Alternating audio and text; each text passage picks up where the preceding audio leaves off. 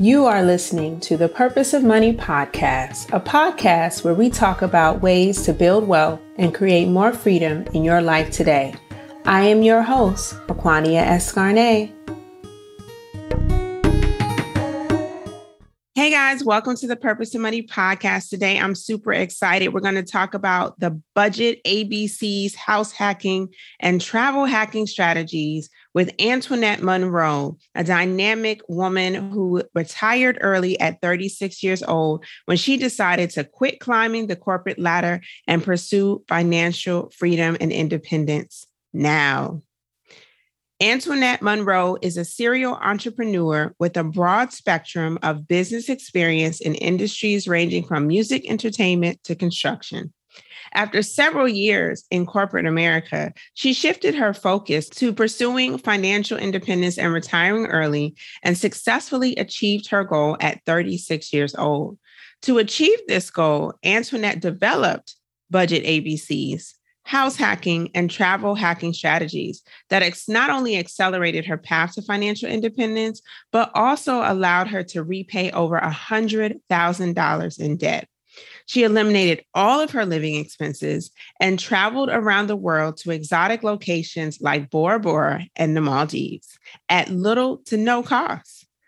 It's no surprise she is the first self made millionaire in her family.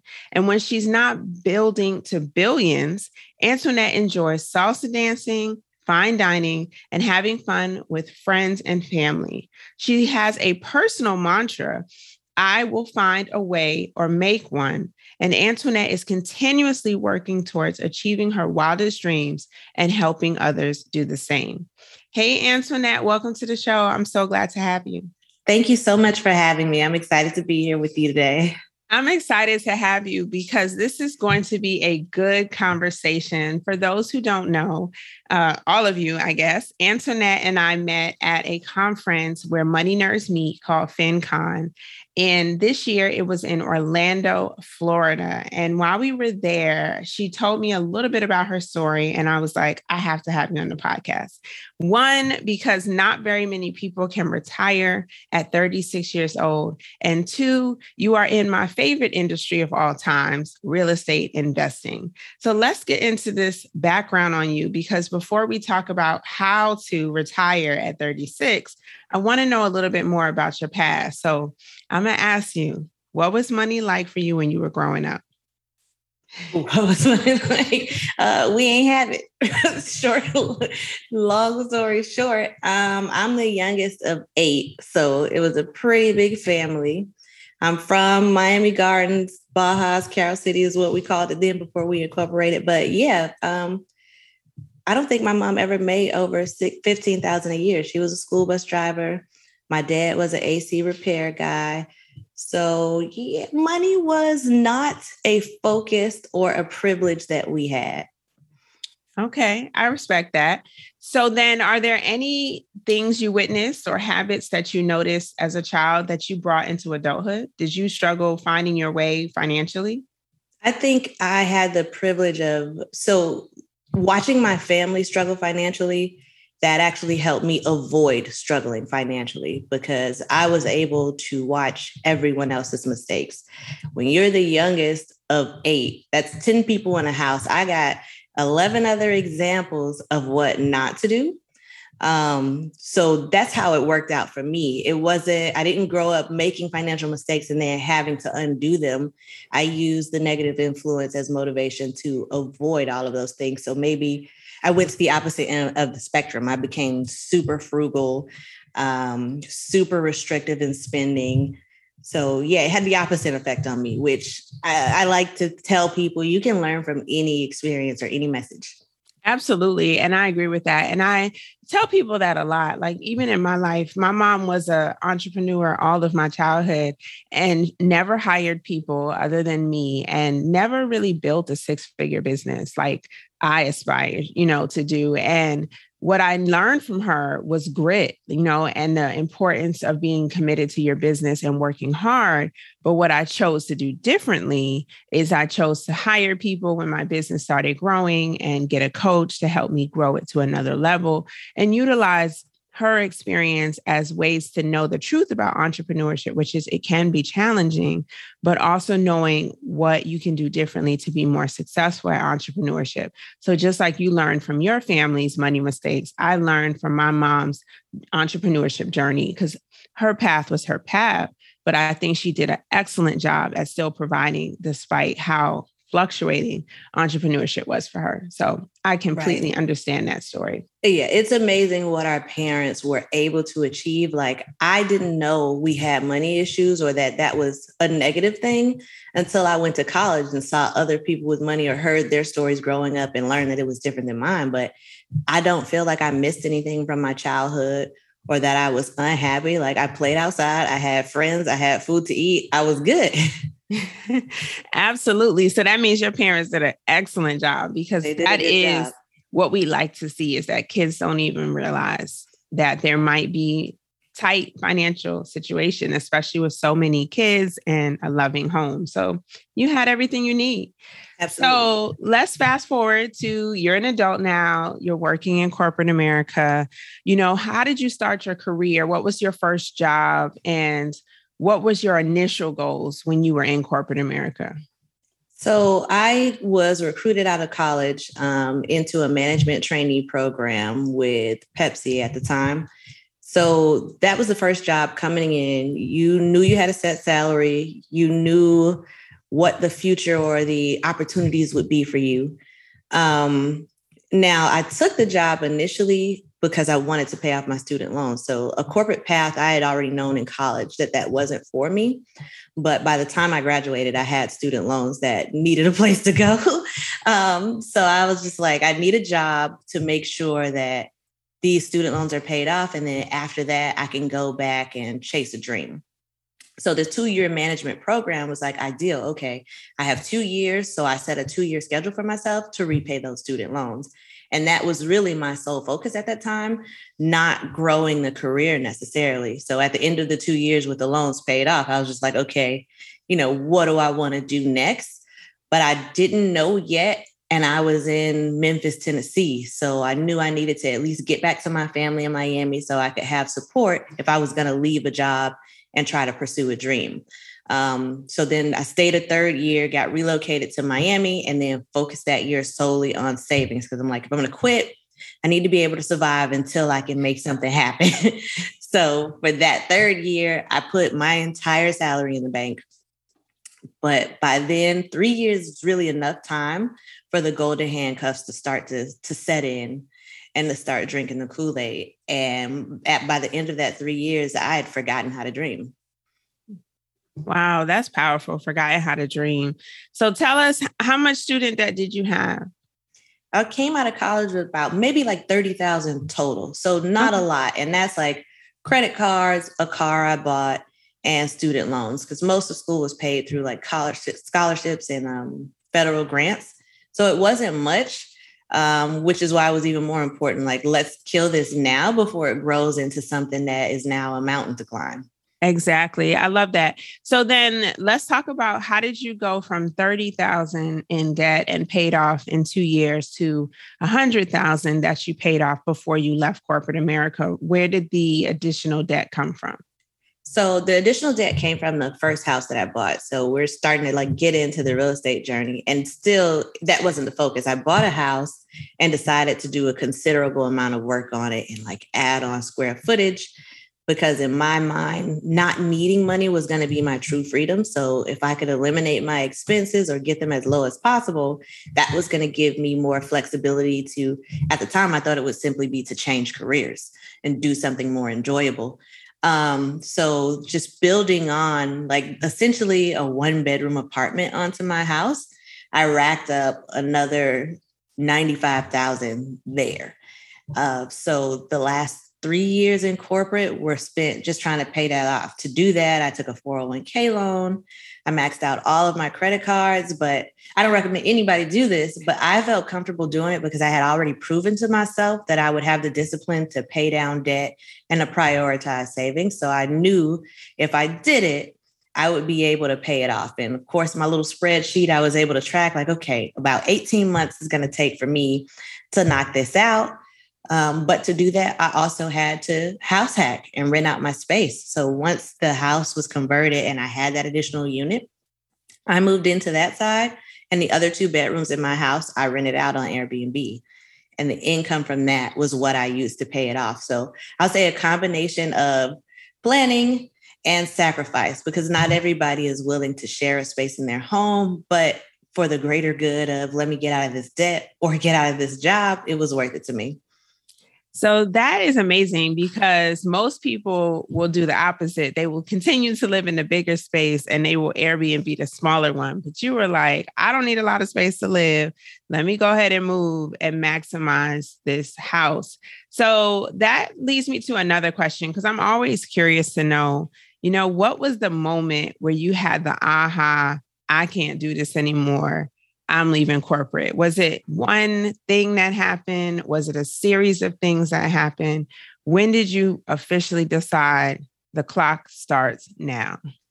I'll say it was a series of things, right? So going in, I knew I didn't want to be there. And I, those first two years were the most miserable time of my life. Like it was hard to be in a place that you never felt you belong or that you fit. And it just it it never was for me. There were bright spots when i would end up at certain locations where i could find enjoyment in it but i never felt like i belonged there. So i think maybe the three most pivotal pivotal things were meeting my boyfriend and then watching him pursue a dream like at all costs and have fulfillment in that. That reminded me that I had dreams and maybe I should consider those again. I'd say the second one was I got fired from a role at my job. And I got fired right after, like a year after I had purchased that house. So now I have no savings because I purchased this house, right? And I'm living in it. I had to fix it up. And now it's just like, I'm actually afraid. I don't know what would happen. Am I going to be able to pay my mortgage? Am I going to have to move back in with my parents or sell my house? And for me, I never wanted something else to have that kind of power or control over the outcomes in my life. So, two months after that firing, I went into another role, but then I immediately started building that one bedroom unit onto my house because I was just like, look, I'm never going to be caught off guard like this again and have to wonder how I'm going to eat or take care of myself and keep a roof over my head. Um, so the, that started it. And then the third nail in the coffin was another firing, right? Apparently, I'm clearly not fit to be an employee. I'll just say that. But by the that second firing in 2020, it was just like, all right, this ain't for me. From so in 20, was it 2018? 2017 was the first firing. So I spent all of 2018 and 2019 doing Airbnb, I left and got a higher paying job and just stacking everything that I could and just shoring myself up financially um, and purchasing rental properties. So by 2020, when they fired me, I already had a little portfolio. All of my expenses were gone because I still house hack. Like I'm literally never going to pay my mortgage myself. And I had not a lot of savings, but enough income coming in from the Airbnb rental that I would be okay. So that second time was more like, okay, thanks. You know, it was time. I didn't need to be here and I'm out. I love that. And, you know, sometimes I say God does that on purpose because he knows that we'll get too comfortable and we'll change plans. So he like makes it where there's no option you have to leave or you have to pivot because that door that door is closed for you. So that's that's really interesting. Okay, so you talk about this a little bit on your platform, and we've talked briefly about it now the smart money management and how you utilize it in your life. So, in addition to house hacking, um, what are some other strategies, and you know, what exactly is smart money management for you? Um, I'll say the core of that are what I call my budget ABCs.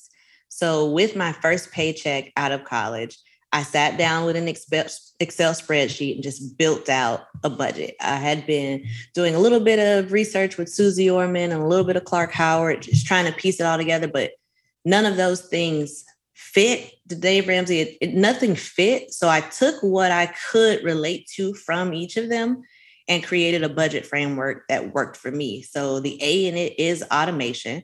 A lot of the stress from budgeting is thinking about it. So I wanted all of the responsible things to run in the background. So all bill pay, all savings, all investment contributions, those were all going to happen automatically. Um, the B in that is balance. So I feel like most people, all of your big bills are coming out at the first of the month. So you end up starting the month expense heavy and cash low and then you're floating yourself to the next paycheck with a credit card. So I made sure to change my due dates of bills or split the payments so that every two weeks, with every check, I knew it was going to be the same level of expenses and the same level of cash available. So I never had a time in the month where I felt like I didn't have money. Um, so that just the balancing the budget in that way get reduced the anxiety or gave a lot more flexibility for me. And then the C I use it for different things. Mostly it's consistency, but also at the first two years, it was consolidation for me, like making sure that the debt wasn't growing, taking advantage of opportunities there were to consolidate debts of something that's zero interest to allow me time to catch up to paying it off versus chasing it as it's growing every month. Um, sometimes I say that that's control, having certain like rules set in the budget like at the end of every month, if there was anything extra, automatically rolling that over to savings. So the ABCs flex, but those were the key ones. And I think that made the greater difference because I spent the first two years experiencing money through a healthy or controlled system. So I never developed the money habits that you usually fall into right out of college with your first job. I love that. A budget ABCs. Um, that's really, really helpful. So, guys, definitely you might want to replay that part back a bit so you can process it. But automation, and then you checking all your bills, making sure everything's taken care of. So balancing it, balancing, yeah, balancing between each paycheck. So you actually, I tell people this a lot. Most people don't realize you can change the due dates of some of your bills, and all it requires is communication with your bill um, company. So uh, calling them, seeing what flexibility you have to make adjustments. Even mortgages can sometimes be changed yep. based on your payment schedule because at the end of the day, your bill collector wants to get paid, right? So they're going to work with you to make sure that you can pay them. And they would rather adjust a due date so that you can pay after you get a paycheck than to keep it at a date when you don't have any money to pay them and deal with the hassle of collections, right? So communicate with your um, bill collectors, adjust dates to fit your schedule, and have control, as you said, um, controlling your money and being consistent and not chasing it um, to try to catch up and consolidation. So the C was for consolidation. Antoinette did a lot of um, let's move this debt here at 0% interest and pay it off. But she also said something really important, which was do not add to your debt in the debt payoff process. So the best way to get out of a hole is to continue to fill it, but don't add any digging deeper at the same time. Um, so I really like that. And I think a lot of people need that structure and that acronym to help them remember like budget ABCs, budget ABCs. But I, I just want to be honest and transparent if you're comfortable. Like, did you have any obstacles as you're implementing this strategy or any setbacks and you had to like start over? And if so, you know, what was it that kept you motivated? So initially, there weren't. I'll tell you the times, the thoughts, right? Because once the budget is set, the beauty of automation is as long as you don't touch it, it's going to happen. You don't have to think about it. So early on those first two years, I'm seeing my friends like travel, take trips, they're buying things. We got new cars, sexy condos, and it's just like, it sure looked like y'all having a good time. and I'm over here having therapy, filling up my cart at Marshall's, and then at the end of it, putting everything back one by one, you know. so um, I'll say that like the influences around you, they can be an obstacle. So you have to be strong enough or have your plan or your why be strong enough to help you push through that, right? Because I'm, you know, they're living it up, but they got debt. You know, so once you recognize that your priorities are different, your goals are different, you just I can't do what they're doing. So yeah, there's always going to be influences. Um, but I'll say that I don't know. I don't know if it's how I grew up or what it was that was like, no matter what, I'm not going to be in a situation where I have to move back with, to my parents. Like for me, at all costs, it was I had to do this. So it felt like life or death to me. So I can't say there were obstacles other than the time that I got fired. But even still, I was already being so responsible with money and had that practice of preparing for that. Um, that immediately I go into, okay, what's the next game plan? How do I adjust it? Like that budget spreadsheet, if you looked at like 50 tabs in it, it changed with every circumstance. I just went back and adjusted the budget for whatever I was facing.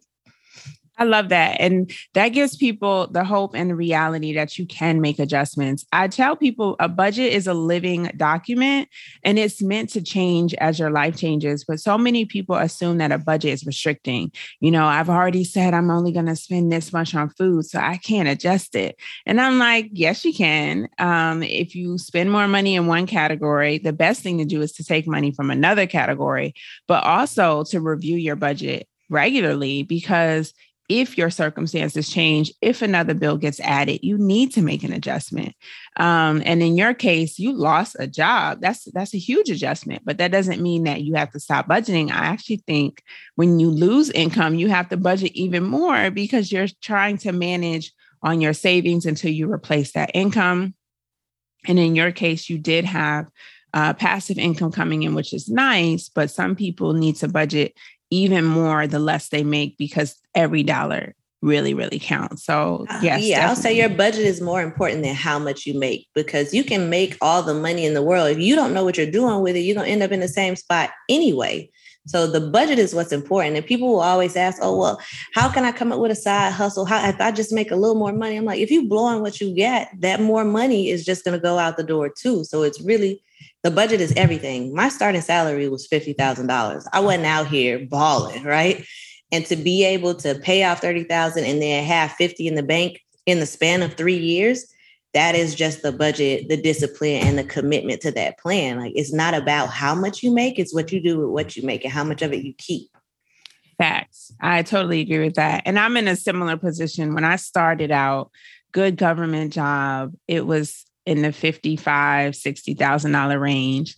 And I was just recently married but there were some people starting with that salary who had kids and they still had to manage a family of 2 or 4 and $60,000 a year. And you're like how do we make this work? And you're living in one of the most expensive cities in the United States. So I agree with you. It's it's not about how much you make. It's about how you take what you make and you maximize it. You budget for your lifestyle that you want to live and you're consistent in how you're using that money to grow your wealth. And I think that's so amazing that you could make $50,000 a year, pay off 30,000 in debt and save 50,000 as well. So I do have a question since we did talk a lot about your journey to fire and your journey being able to retire at 36. So I love to hear what was your fire story like, like that exact moment when you chucked up the deuces. Was it a dramatic walkout and here's my resignation, or how did that go? Because um, I'm curious. well, you know, they got me before I could get them. So my plan was to leave the job December 31st and like put in my two weeks notice and that's it. That was it. But August 4th, 2020, they called and let me go. Um, at the time, it was just like, okay, whatever. If I didn't take a job, I would be fine. But I wasn't prepared for that. So I had been like doing a lot of real estate investing and rehabs on the side. So I reached out to a contractor friend I had and I just, you know, immediately went and worked for him as a project manager. Um, and in the time that I spent working with an entrepreneur, it just solidified for me like, yeah, you know, he's doing what he wants with his life. He has full control over it. Me being here with him, yes, it's more aligned to my interests, but it's still not mine. And so that was the final push of, okay, I need to go and do my own thing. So in January, I kind of gave him the heads up, like, you know, start looking for a backfill. I'm going to want to move out of this role to just see what I can do on my own. And then by April of 2021, we parted ways. Um, and I've just been like doing real estate investing full time since then.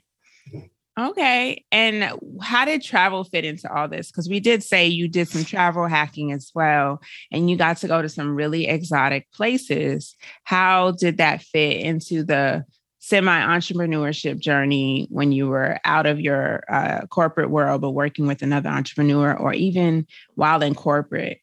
It was throughout. And I'll say this you have to find things that make the journey bearable. Like if you get into traditional spy, spy spaces, it's a lot of sacrifice, a lot of withholding and not having to get to this arbitrary number at this time where you're still far older than you would like to be to live and it's not enjoyable. So for me, a part of maintaining the budget and a lifestyle was to also live throughout the process and enjoy the journey. So I learned techniques to use to be able to do that. I learned about rewards points hacking, um, using credit cards. Now, I am financially responsible. I pay my credit cards off in full. So for me, that was a real option. I could get a credit card, a travel rewards credit card specifically, get a sign on bonus, and also know that my everyday spending, I'm earning more points. So by using a credit card and putting all of my, uh, all expenses on that, of course, paying the balance off in full every month. So I'm not paying any interest on this card. Um, by the end of the year, I've earned enough points to go spend a week somewhere or to take a trip. So finding strategies that you can use to supplement what you have. Again, it's not how much money you have, is what you do with it. So just the creativity of travel rewards hacking. I was traveling a little bit for work, not not a lot, just a little, but I made sure to sign up for all of the hotel rewards programs so I could earn from those stays whenever I did travel. So that alone, it just it added the supplement for it, or traveling off season, focusing on flight deals rather saying, I want to go to this place at this time for this reason. I go where the deal takes me. If a flight deal pops up, I'm going to do that. I'm going to hop on that. And then I should have some hotel point stash to be ready to take that trip. Um, so it makes traveling attainable. I'm not like having to divert uh, income from my investment or my savings goals to do this. I love that. Those are some really good tips. And as someone who travels very often, um, I now have status with Marriott. And one of the reasons I do is because when I traveled for my job for two years and was away from my family for at least 75 nights each year, I leveraged that to my advantage. I used my work trips to do committed, loyal stays at the same brand that eventually I was able to accomplish that status with the brand.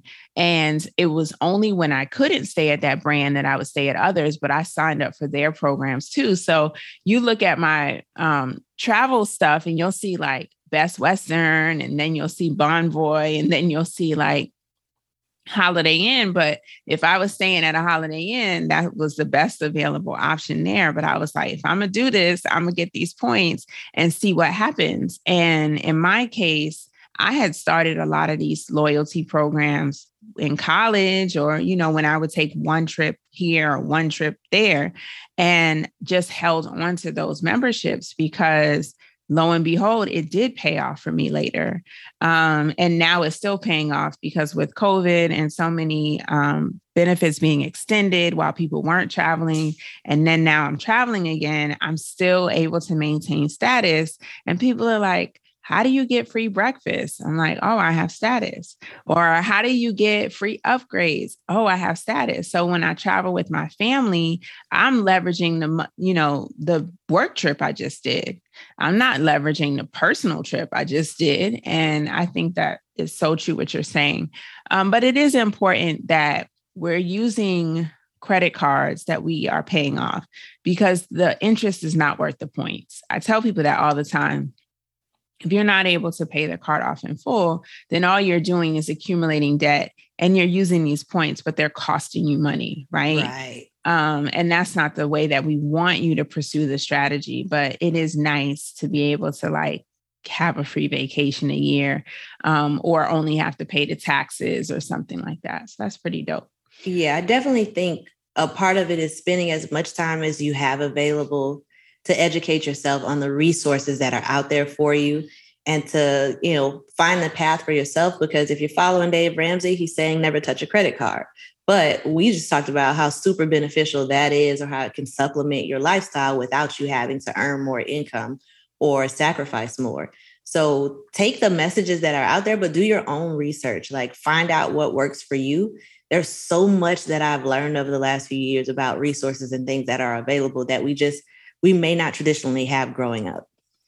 Facts. And I definitely think like I'm I'm not going to bash Dave Ramsey. I think he is good for those out there who need a beginning step plan and they need to figure out step 1 emergency fund $1000, step 2 paying off my debt or whatever helps you get to a point where you're financially secure. But I also feel like after a certain point in your financial journey, he may not be the person for you anymore, right? He could be the person that helps you get on track, but he's not the person that might help you get to the six figure real estate portfolio if he doesn't believe in debt and wants you to pay off houses in cash. Well, people don't build real estate portfolios on cash. A lot of times you might take out a loan initially to buy that house, and then you're paying off that mortgage through house hacking, or you're leveraging your credit to get the house that you're going to flip. Um, so everybody's different, everybody's comfort level is different, but I definitely think the key here is you're doing your own research and doing what's most comfortable for you and being consistent with that plan, right? Yep.